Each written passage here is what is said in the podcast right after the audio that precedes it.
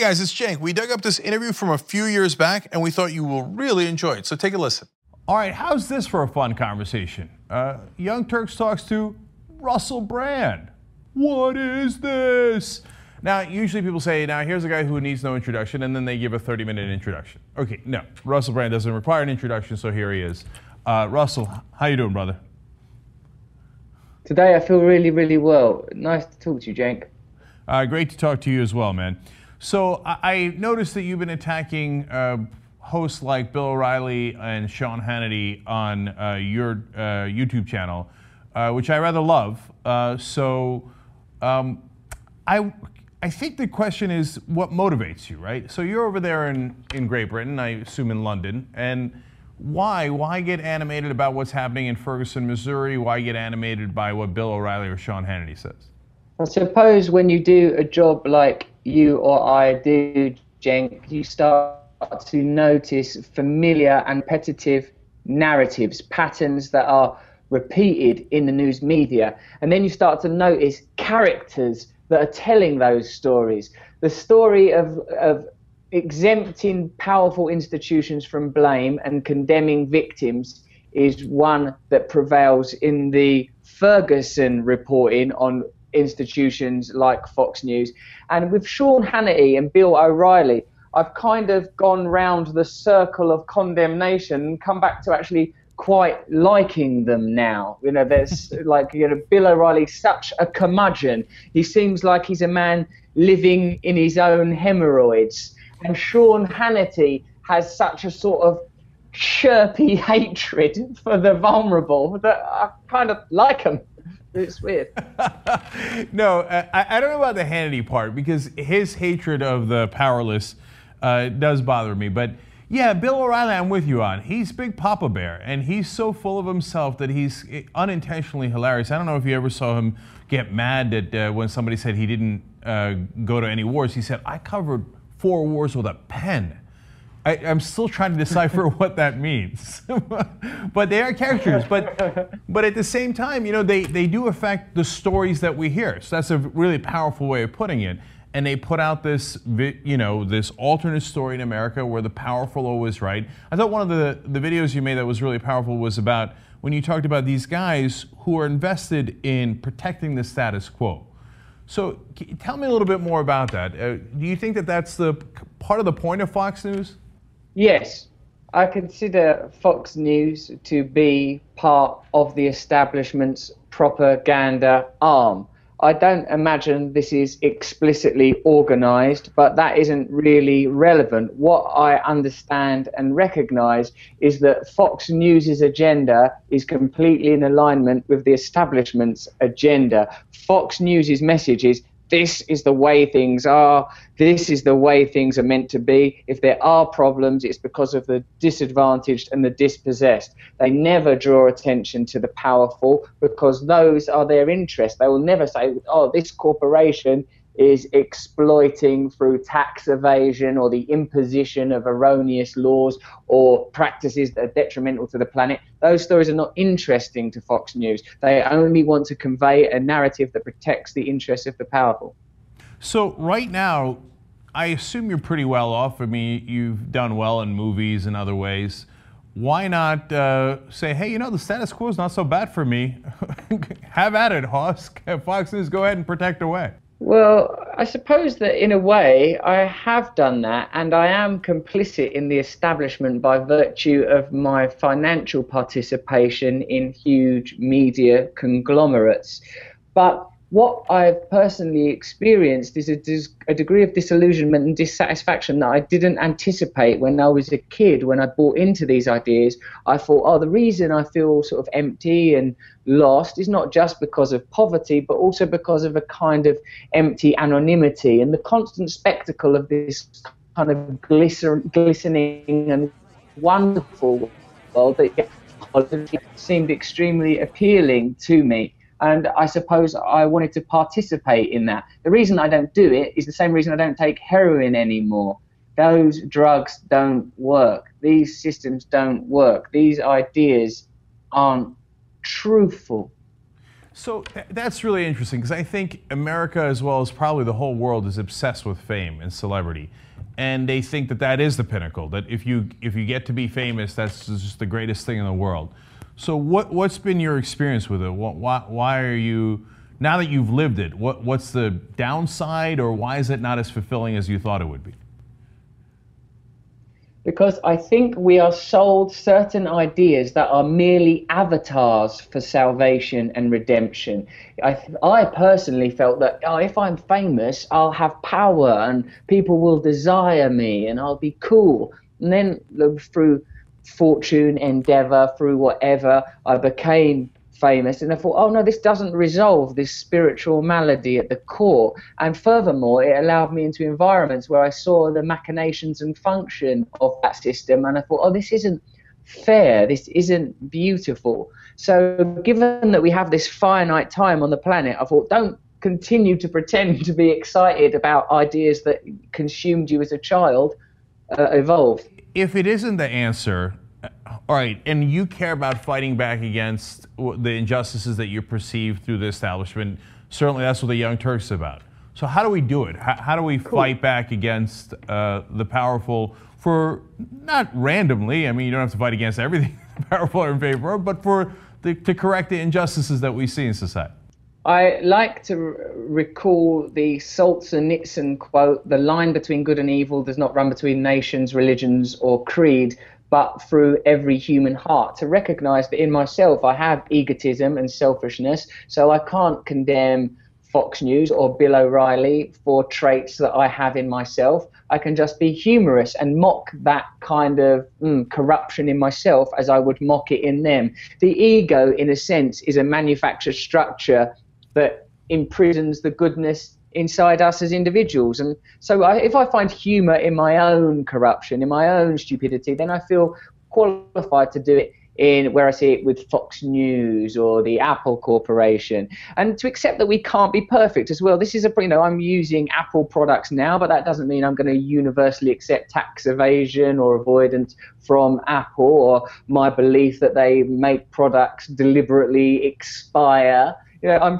going to make jokes about that kind of stuff. So what I'm saying, Cenk, is to remain humorous and to remain light, to treat these things like, you know, if what you're good at is comedy or insight or analysis, whatever it is, then do it for the right reason. I'm not doing anything different than I was doing when I was on MTV. I'm just now differently motivated, I suppose. It's almost countering their storytelling with our storytelling and at least have it be a, an open battle. And I remember the days when it was not. In American media, conservatives dominated uh, almost exclusively before Keith Olbermann turned MSNBC in a more progressive direction. I think in a lot of ways they still dominate. So, to that point, what's your sense of the American media versus the British media? And you, you know, conservatives here say, "Oh, it's it's liberal." Is that the sense you have, or is it the exact opposite? No, I think the reason that people uh, say that the media is liberal is to preemptively prevent true liberalism emerging. I think if you say, oh, the media is so liberal and pro homosexuals and pro lefties, then there's a kind of nervousness about promoting ideas of equality and unity and togetherness. The media is an extremely conservative institution. I've been on that MSNBC before. It is an extremely conservative idea. The, uh, the way that the arguments are framed allows debate in a tiny, tiny circumference. No one is saying, hey, don't vote for Republican or Democratic parties instead devolve power so that the ordinary people have power over their own lives. Take the money out of politics. Otherwise, you have a political system that only represents corporations. The democratic process, as is, is redundant all of us sort of quibble about superficial ideas. Oh, this guy will pass this bill. And no, no one's saying that, oh, it's not great that there's additional health care. But I think we need to be more ambitious in what our understanding of change is. Yeah, wait a minute now. Uh, I was saying get money out of politics, and I was on MSNBC, and Dylan Ratigan was saying get money out of politics, and he was on MSNBC. Oh, yeah. Oh, wait a minute. What happened to both of us? Oh, we're not on MSNBC anymore. so there's that. Um, so um, it, let me ask you a broad question. I, I know it's kind of funny, but uh, but I am genuinely curious. What's your views on America overall? I, lived in America a, a long time. I've got a lot of friends that American. American counterculture is the most exciting culture in the world. It normally has been Richard Pryor, Bill Hicks, Bob Dylan, jazz, like all of these incredible movements come out of American counterculture, but perhaps because it exists in opposition to a dominant corporate culture. So, like, I love American people. I've spent a lot of time in America. I've driven right across America. It's one of the great countries in the world. But I suppose it's difficult to extract America from the manner in which it was claimed and the manner in which it was built. The same as with Britain, a country built on colonialism, thievery, and violence. You know, these things are almost in the DNA of nation. It's interesting. Of course, a lot of Americans would get mad at that, and they'd say, "How dare you?" You know, this is it, it was our destiny. It was our manifest destiny that we take this continent, and we did a lot of good with it. Uh, although, ironically, of course, whenever you talk about the good that America did, it's always liberal policies uh, like you know the Marshall Plan and. Uh, and whenever we went to go save anyone, right, not through invasion necessarily, but et cetera, but it's conservatives who make that argument.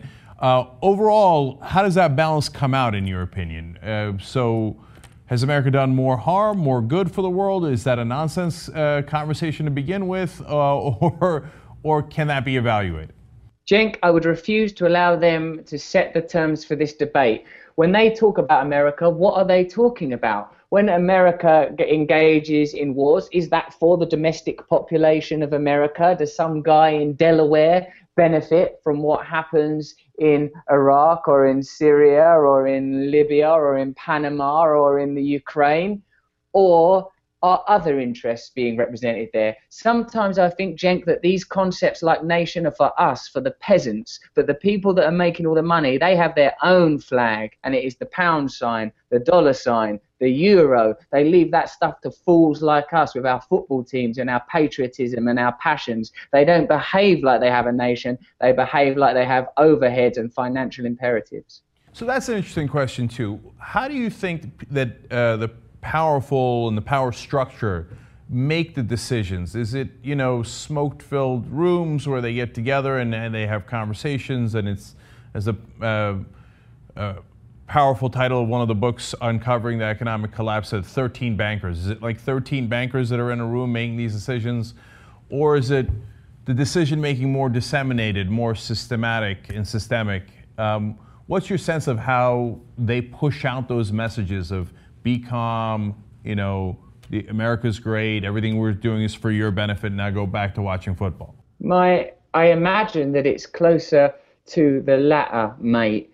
Like, but um, I we always assume there's smoke in those rooms, but uh, I mean, it'd be better if there was smoke. Maybe that would alleviate some of the tension, solipsism, and individualism if they were a little more vaporized and high. It might relax them. Um, no, I think it's um, they have a shared ideology, and that ideology is individualism and materialism. I don't imagine that too many meetings are required, but we know meetings do take place. We know that the Bilderberg Group consistently meet to discuss policies to advance their agenda. We know that uh, organizations like the IMF and NATO are representing the interests of organizations that are less directly accountable and perhaps less tangible. I suppose that I, I make the assumption that whatever's going on, someone's making money out of it. And if no one's making money out of it, it probably wouldn't happen.